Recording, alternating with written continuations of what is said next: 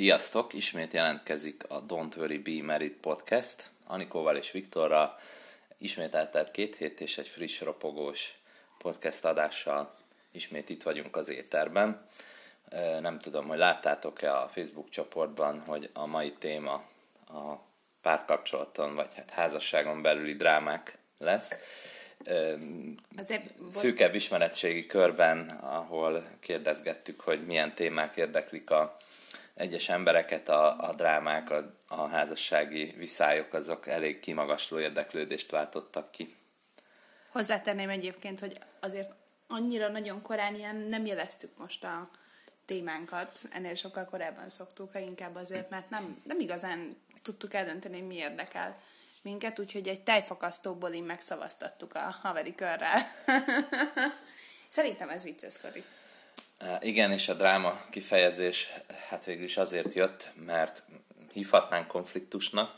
De nem. De azért nem hívjuk, mert a konfliktusoknál feltételezzük, hogy van esetleg valamilyen racionális alap, valami, amin vitatkoznak a felek, valamit nem tudnak eldönteni, és nem jön, nem jön létre a kompromisszum. Viszont a dráma az már kevésbé irracionális terület, ott már a legdurvább, legnagyobb harci eszközöket felvonultató terep a párokon, párok életében, és hát a beszélgetéseim során azt látom, hogy egy iszonyatosan érzékeny téma, tehát a dráma királyok és a dráma királynők soha az életben nem ismernék el magukról, hogy ők drámáznak, a másik fél pedig nem nagyon látja azt, hogy mit tud tenni, tehát nekünk is abból a szempontból érzékeny erről beszélgetni, hogy nem tudunk bedobálni ilyen megoldáspatronokat, hogy, hogy ezt az öt lépést tedd meg, és megoldódik az összes dráma a házasságodban, mivel ezek elég bonyolult terepek, tehát e- ezt nem lehet egy csapásra úgy föloldani, hogy aztán már soha többé nem fordul elő. Kell dolgoznia magán az a, annak is, aki okozza a drámákat, meg kell dolgoznia magán annak is, aki elszenvedi, és ráadásul még együtt is kell rajta dolgozniuk, úgyhogy ez egy ilyen nagyon melós terület. Az élet egy nagy munka. az, az van egyébként, hogy én amikor ezt a témát így felhoztuk, akkor egy kicsit féltem, mert valahogy az az érzésem, hogy a, a drámát ezt ugye sokszor ugye a, a nőkre húzzák rá, hogy ők, ők drámáznak, ami, hát igen, ami így a, van. Bejön, bejön egy nagyon pejoratív szó, amit igen. Nem is fogunk egyáltalán alkalmazni, mert um, eléggé elcsépelt, ez ugye a hiszti. Uh-huh. Nem, nem, ezt nem, nem, is ide, nem, nem ide akarjuk uh, kihozni ezt a beszélgetést, hanem ennél sokkal nagyobb traumákra, sokkal nagyobb drámákra, sokkal nagyobb konfliktusokról szeretnénk beszélgetni, nem egyszerű hisztikről egy fáradt napon, hanem azokról, amikor mondjuk a körülöttünk lévőknek is mondjuk akár traumatizálhatjuk a családképét, olyan konfliktusokat élnek meg mondjuk mellettünk. Hát igen, és, és annak ellenére, hogy ha mondjuk egy veszekedés lehet az, hogy, hogy időnként előfordul mindenhol, de ezek a drámák, hogy én észrevettem, megfigyeltem környezetemben, sokszor ilyen állandósulnak. Tehát előfordulhat, hogy lényegében nagyon sok beszélgetést vagy kommunikációt megfertőznek, és nincs is már igazán lehetőség normálisan beszélgetni, mert valamelyik fél behozza a drámát, és majd azt, hogy mik az okok, azt majd nyilván jó alaposan kibeszéljük, és hát előfordulhat, hogy ez még azért visszatérő témánk lesz, mert Ez a, ez a nyúlüreg, ez, ez elég mély, és ehhez azért vendéget ö, több szempontból tudnánk ö, társítani, mivel vannak kedves ismerőseink, barátaink, akik ajánkoztak, hogy szívesen jönnek és beszélnek erről, hogy ők hogy élik ezt meg, plusz valószínű, hogy szakemberi fronton is találnánk olyat, aki ö, szívesen kifejteni Abszolút. Nekünk a véleményét. Nekem egyébként a drámáról, arról, amit, amit mi gondolunk arról, hogy mit, miről akartunk beszélgetni, arra sokszor nekem a dűkitörés jut eszembe, hogy, hogy egy olyan fajta konfliktus kezelés, amikor, amikor az indulatok kapnak terepet, nem mondjuk a mondani valót. Tehát, hogy már sokkal hangsúlyosabb az, hogy ahogyan mondod, és teljesen háttérbe szorulna egyébként az, amit mondasz, és már agresszíven kommunikálsz. Na, mi ezekről ö, beszélnénk, mert hát nyilván, amikor már az embernek ez ö, napi vagy heti szinten a család életének a része, akkor szinte elkerülhetetlen szerintem az, hogy a vége válás legyen, vagy az, hogy elmenjenek egy párterápiára a jobbik esetben, aztán reméljük meg is sikerül oldani, de hogy felnőtt sok diplomás, értelmes, egyébként a külső emberek számára kedves emberek olyan botrányokat, botrányosan tudnak viselkedni négy fal között néha, már bocsánat, hogy, hogy az ember haja égnek áll. Ha már a dükiterést mondtad, van egy érzésem, hogy ez már előfordult velünk, hogy dühös voltál, akkor esetleg pórul jártam a sztoriban, és néhány dolog a fejemhez vágódott, fogalmazzunk így. Nem, egyébként az a durva, hogy én, én ugye egy nagyon habitusos ember vagyok, ez tényes való. Nagy természetű. Igen, oroszlán, még nem tudom, és pont tegnap a fiútársaság lepődött meg azon, hogy hát, hogy én úgy tudok káromkodni, mint a kocsisok. Ez tényes való. De nekem ez egy olyan ö, dűdevezetés, ami egyébként engem szétmarna belülről, hogyha, hogyha, hogyha én úgy ülnék ott egy olyan helyzetben, ami mondjuk arról szól, hogy áramlott a gép, akkor, akkor így, így úgy, hogy nem történik semmi, csak szépen pislogok, én valószínűleg agybajt kapnék, így felrobbanna az agyam.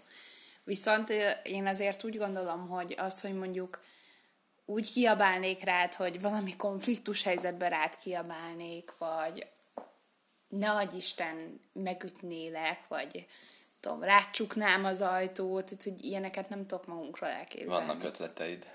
Vannak, hát hosszú, évtize- hosszú évtizedeink vannak, és akkor így beosztogatom, ja, hogy évente mit hozok be repertoárba. Egy haditervet, egy haditervet fel kell építeni. Igen, igen, igen, de ugye hát ha konfliktusokat nézünk nálunk, ez mindig úgy néz ki, meg nekem az a hitvallásom, hogy haraggal nem fekszünk le.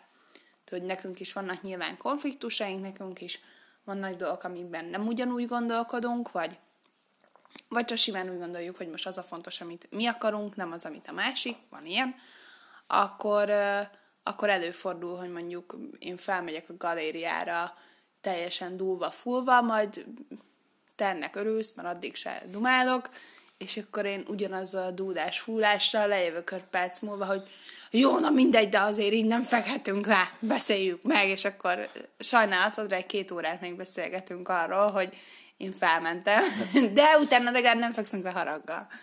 Szerintem jó, hogy lejövök. Hát, erről majd adáson kívül beszéljünk. Mondtuk a dühöt. Hát nyilván ennek nagyon sok megnyilvánulási formája van hisztiként, tehát az, hogy, hogy ö, esetleg összetör valamelyik fél tárgyakat, dobálózik. Tényleg a tettlegesség is nyilván benne van, de gondolom, hogy inkább itt még tehát a, a dráma keretében nem arról beszélünk, hogy bántalmazás van, hanem inkább arról, hogy megüti az egyik fél a másikat, csak nem, nem úgy, hogy nyilván ez egy berekedés, vagy egy verés, hanem egy, egy tettlegesség. De ez borzasztó egyébként, de... mert ugye az, amiről beszélsz, az már, az már ugye egy olyan bántalmazási spirálnak a... Igen, menjünk el arra. Igen, ez egy bántalmazási spirál lehet, ami, ami ugye egy borzasztó következményekkel uh, végződhet. Hát, hogyha valakit megütnek egyszer, ezt uh, jó is, hogy van róla hangfelvétel, hogy így gondolom, mert ezt tényleg én ezt is tanítom, ezt is tanultam, ha valakit megütnek, azt megüthetnek még egyszeret, hogy a... egyébként nekem például az nagyon-nagyon komoly ö, félelem érzetet keltene, ha mondjuk a vázát hozzávágnád a, a falhoz. Uh-huh. Hát ez... igen, erre gondoltam én is, igen. Hogy igen, ez, hogy, hogy dühömben összetörök valamit, és dühömben megütöm a falat, vagy ilyen, uh-huh. ö, ilyen, ilyen történet is lehet, az... az ö, valamennyire ilyen passzív-agresszió, hogy nem, nem irányul pont a másik félre, de megfélemlítésre jó, és majd végül is összeállnak itt a sztorika adásunk végére, hogy, hogy ezek az okok mindig egyfajta elterelések, tehát hogy van, van valami olyan baj, amiből az egyik fél ezekkel a drámákkal jön ki.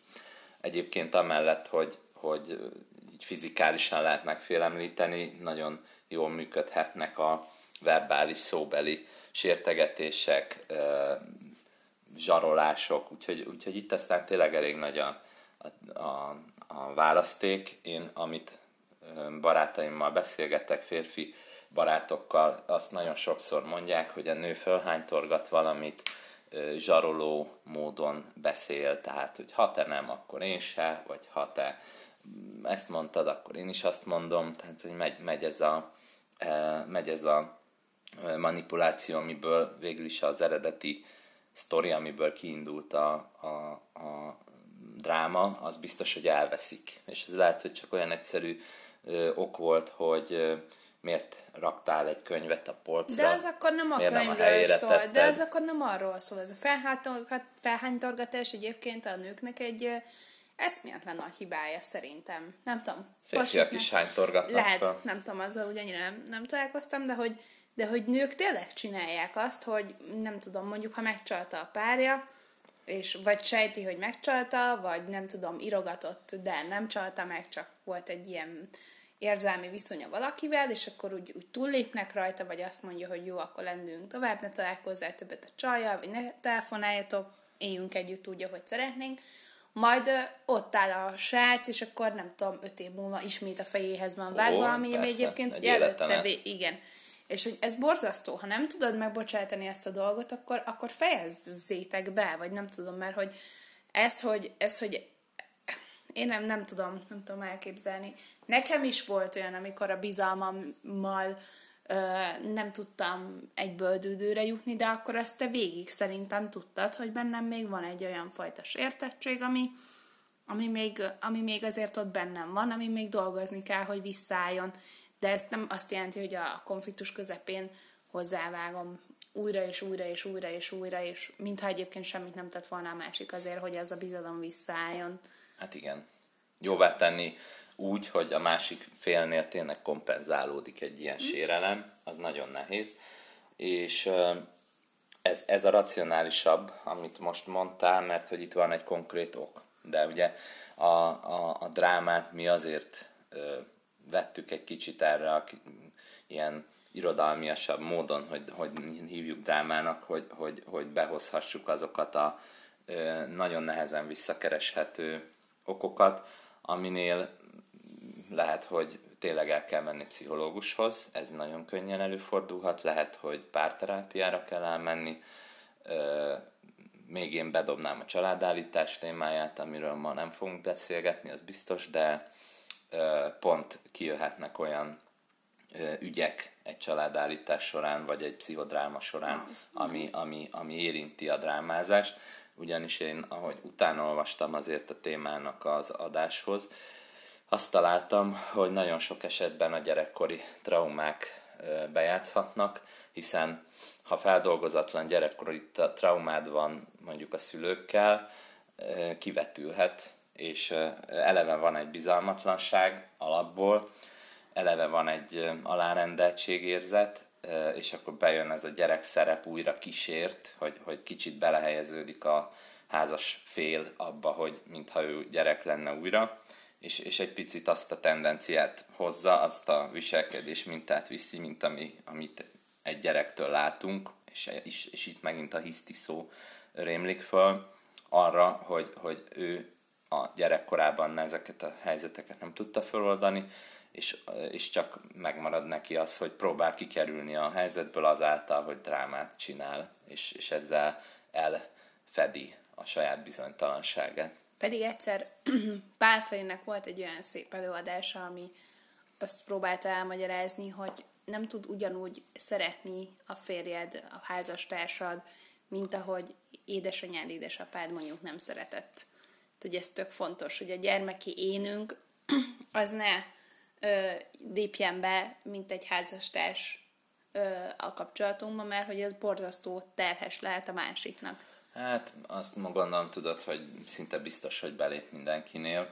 Az inkább a hatása kérdés, hogy, hogy milyen hatásokat vált ki, mennyire kontrollálhatatlan, és ö, szerintem pont te is egyet fogsz ezzel érteni, hogy ez, ez a gyerekkori traumák témája, az, az általában azért igényel külső segítséget, mert hogy ez lehet, hogy a, adott személynek gőze sincs róla, hogy neki mi volt ez a probléma. Tehát ezek nem biztos, hogy vert az apám, és akkor ezt tudom, emlékszem rá, nem biztos, hogy ilyen egyértelmű trauma van, hanem olyan is lehet, ami, ami kicsikorba volt, elfelejtődött, már, már megfeledkezett róla az adott személy, mert nem akar hát meg van egy ezen csomó gondolkodni. Olyan, meg van egy csomó olyan mondat gyerekként, amit uh, ugye gyerekfejjel hallgattál, gyerekfejjel értelmezted, hát majd, leülsz egy, majd leülsz egy pszichológushoz, és elmondod azt a mondatot, uh-huh. és felnőttként tök más dolgot hallasz belőle ki. Uh-huh.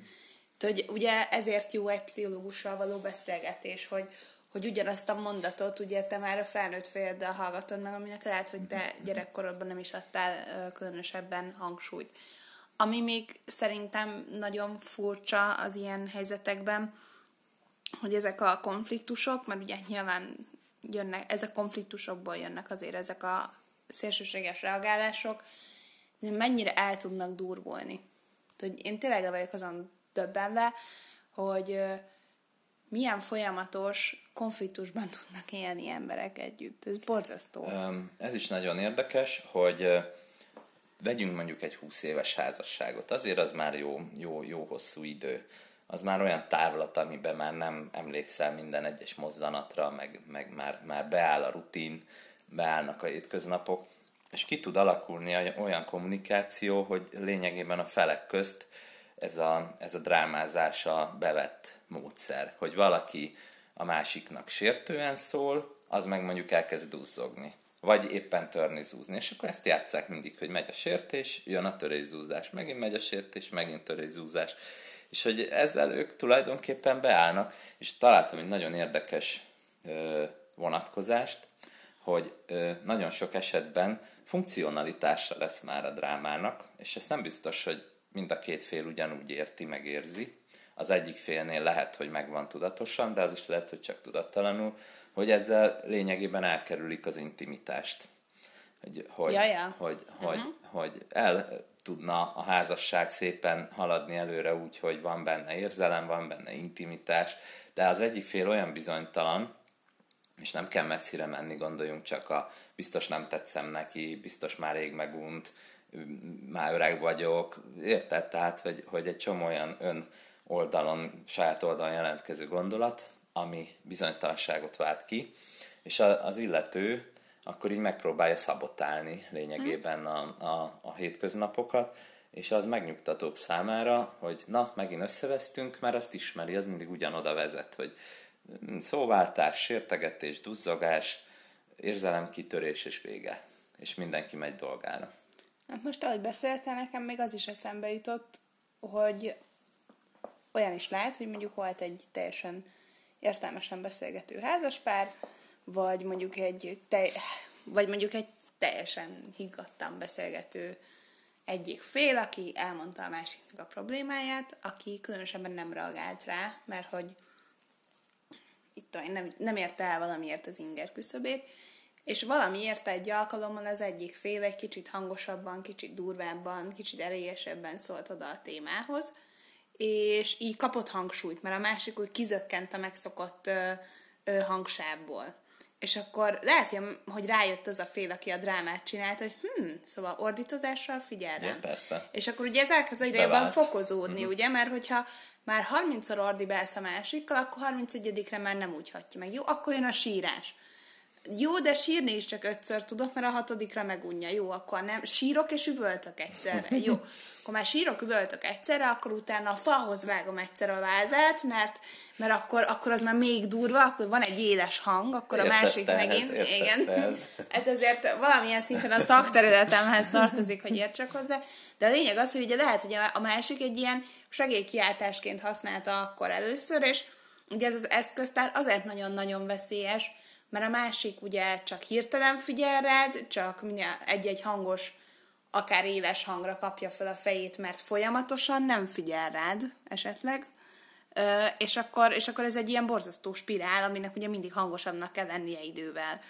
Ö, szerintem ez, ez a legkezelhetőbb amúgy, tehát hogyha a házasságban csak a figyelemhiány okozza a drámákat, akkor ott még van remény, hmm? azt, azt viszonylag könnyű kezelni, mert uh, tudsz mondani olyan mondatokat a másiknak, ami kifejezetten ilyen megerősíti azt, hogy figyel. Tehát nem csak az, hogy így bámulok üveges tekintettel, és mondjuk nem tudom, félrerakom a mobilt, hanem, hanem lehet mondani erre vonatkozó direkt mondásokat, hogy, hogy mondd el, ahogy részletesen azt, hogy, hogy mi van benned, és akkor a figyelmet megkapja a másik fél.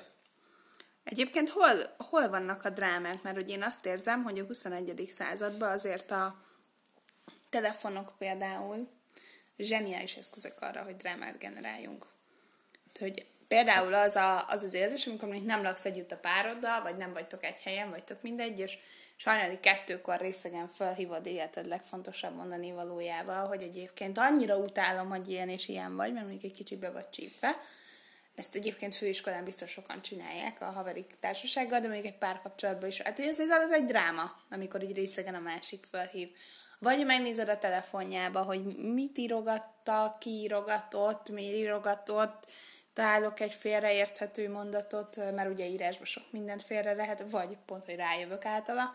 Szóval, hogy azért a telefon egy ilyen plusz eszköz lett erre szerintem. Hát racionális egyébként, mert ha tényleg van ott egy üzenet, akkor nem csoda, hogy dráma lesz előle. Ja, és akkor a másik fél nem tud más csinálni, mint hogy védekezik, vagy megmagyarázza.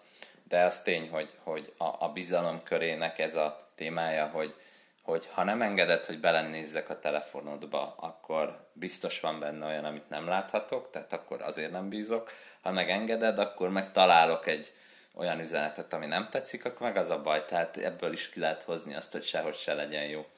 Hát meg úgy ki lehet tudod, hogy persze bármikor ránézhetsz kicsim, aztán egyszer csak valamiért azt mondod, hogy figyelj, ne, ne nézz rá, ne hagyd a telefonomat a francba.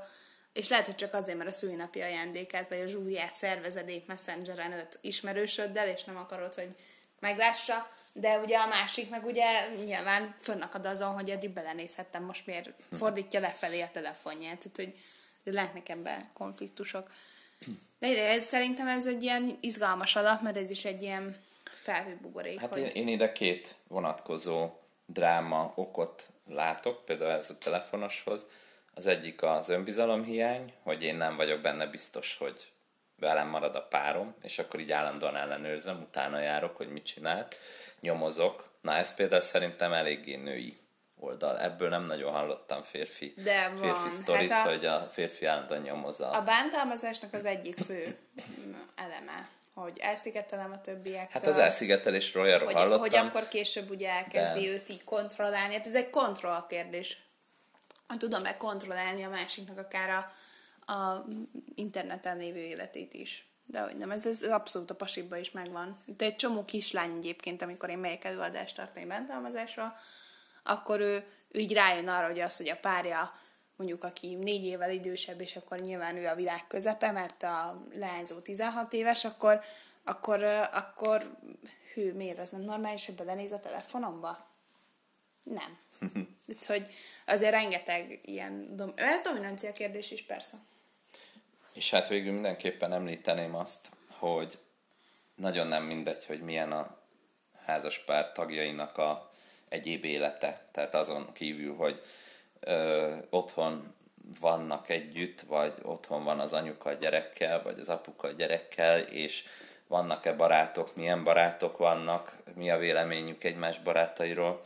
Mert ha egyébként nincs semmi más dinamika, csak a párkapcsolat, és, és, és az egyik fél az mondjuk eljár dolgozni, az anyuka meg otthon várja, és ő neki csak ez van, hogy otthon várja, és közben rajzfilmet néz a gyerekével, hát akkor az ego ezt biztos, hogy elpusztítja, mert egyszerűen nincs más csatornája, ahonnan megerősítést nyerjen.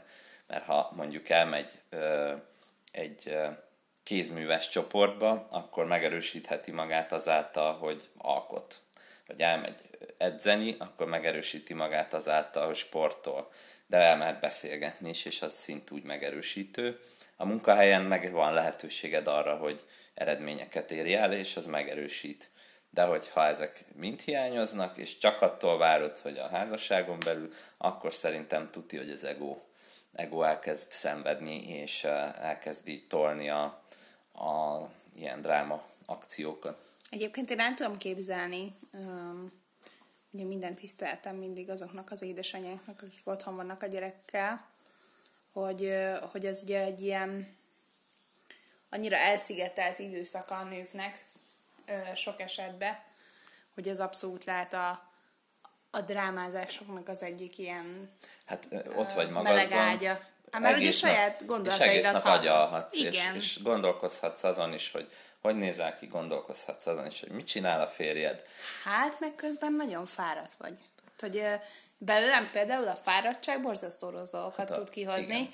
És amikor... Az idegi fáradtság, igen. Meg a lelki fáradtság, az nyilván eleve, eleve egy táptalaj. Igen, igen. Úgyhogy azért az, az ott uh, nehéz. Én például nagyon remélem, hogy ha, ha a gyerekem lesz, akkor, akkor vissza, vagy gyerekünk lesz, akkor viszonylag hamar vissza fogok tudni menni dolgozni. Nem azért, mert nem szeretem a gyereket, hanem mert uh, a gyerek akkor van jól, hogyha én jól vagyok. És én el tudom képzelni azt, hogy engem viszonylag hamar frusztrálna az, hogy mondjuk nem dolgozom, vagy hogy, vagy hogy én frusztrált lennék, akkor az rávetülne a házasságunkra is, mert fáradt vagyok, és ugye nyilván az ember pörög, pörög, pörög, a gyerek körüli operatív dolgokkal csak, de amikor már pörögsz a munkahelyi dolgokon, meg a gyerek dolgokon, akkor az már az egy, egy fokkal jobb talán. De hát igen, igen. Ez... ha megoszlik a figyelmed, több, több dologra figyelsz, több inger ér, az biztos, hogy már menti a helyzetet, de hát tudni kell befogadni. Ezért mondtam az elején, hogy, hogy ez biztos nem ússzuk meg úgy, hogy valaki majd megváltozik, és akkor minden jó lesz, hanem kell tudni érteni egymás szavából is, mert nagyon-nagyon nehéz, és nem, nem tudjuk néhány mondattal feloldani ezt a millió családban levő konfliktust, hogy, hogy ha mondom, mondom neked azt, hogy mi a probléma, akkor azt te kritikának fogod venni. Úgy veszed, hogy azért mondom, hogy bosszantsalak. Úgy veszed, hogy azért mondom, borzasztó, igen. Hogy, hogy, hogy, hogy ártsak neked. És hogy ezt, ezt nem veszik észre a párok, mert ugye ott már beindul egy ilyen ördögi kör, hogy kicsit ilyen szemellenzősen az ego azt nézi, hogy mindegy, de biztos valami baj lesz. És hogy azért mondta, hogy piszkáljon, mert már nem szeret. Hát ugye ide ki, ki futtathatjuk, hogy, hogy már biztos gyűlöl, és azért mondta azt, hogy miért nem tettem vissza a polcra a könyvet. De és egyébként nem, nem, azért nem ennyire pé té en ügyek szoktak szerintem csak lenni ezek a dolgok. Lehetnek ezek tényleg komoly konfliktusok, de én úgy gondolom, hogy egy házasságban azért ö, kell lennie annak a tiszteletnek, hogy a férjemmel, feleségemmel nem beszélek akárhogy. Nem emelek meg akármilyen zsarolási, nem tudom, zsetonokat, mint a pókernél, hogy nem, nem akarok még durvább lenni. Ez egy partneri kapcsolat. Ennek nem szabad arról szólnia, és mennyit beszéltünk ugye az egóról most is, meg eddig is, de hogy nem szabad ennek úgy működnie egy konfliktusba, hogy nekiállunk ilyen, nem is tudom, nekem van igazam undormányokat játszani, és te értsed meg, amit... amit te rontasz el, mert hogy nem, hogy én, én azért őszintén remélem, hogy a, a gázabb helyzetekben is fogunk tudni azért úgy tekinteni egymásra, hogy azért elsősorban ez egy olyan partneri kapcsolat, amiben a másik mind a kettőnknek a legjobbat akarja. Ha ez nincsen meg, akkor az már régen rossz. Nagyon fontos, hogy ezt kimondtad, hogy azért itt, tehát a házasságban tényleg ez a tizenöt-húsz év, ott már, ott már nem... nem tudják napi szinten a felek szem előtt tartani, hogy ez valami olyan dolog, amit nekik közösen kell működtetni, hanem ott van két szereplő, aki el akar érni valamit a másiknál. És ezt valami szertartásos módszerrel, ha máshogy nem megy, érdemes fenntartani, hogy, hogy erősödjön meg a, a csapatszellem. És ugye például mi, nekünk van egy saját csapatjelszavunk is, hogyha éppen kell az érzelmi megerősítés, tök jól tud működni ha a házas párnak, de lehet az egész család, tehát a gyerekeket is bele lehet vonni.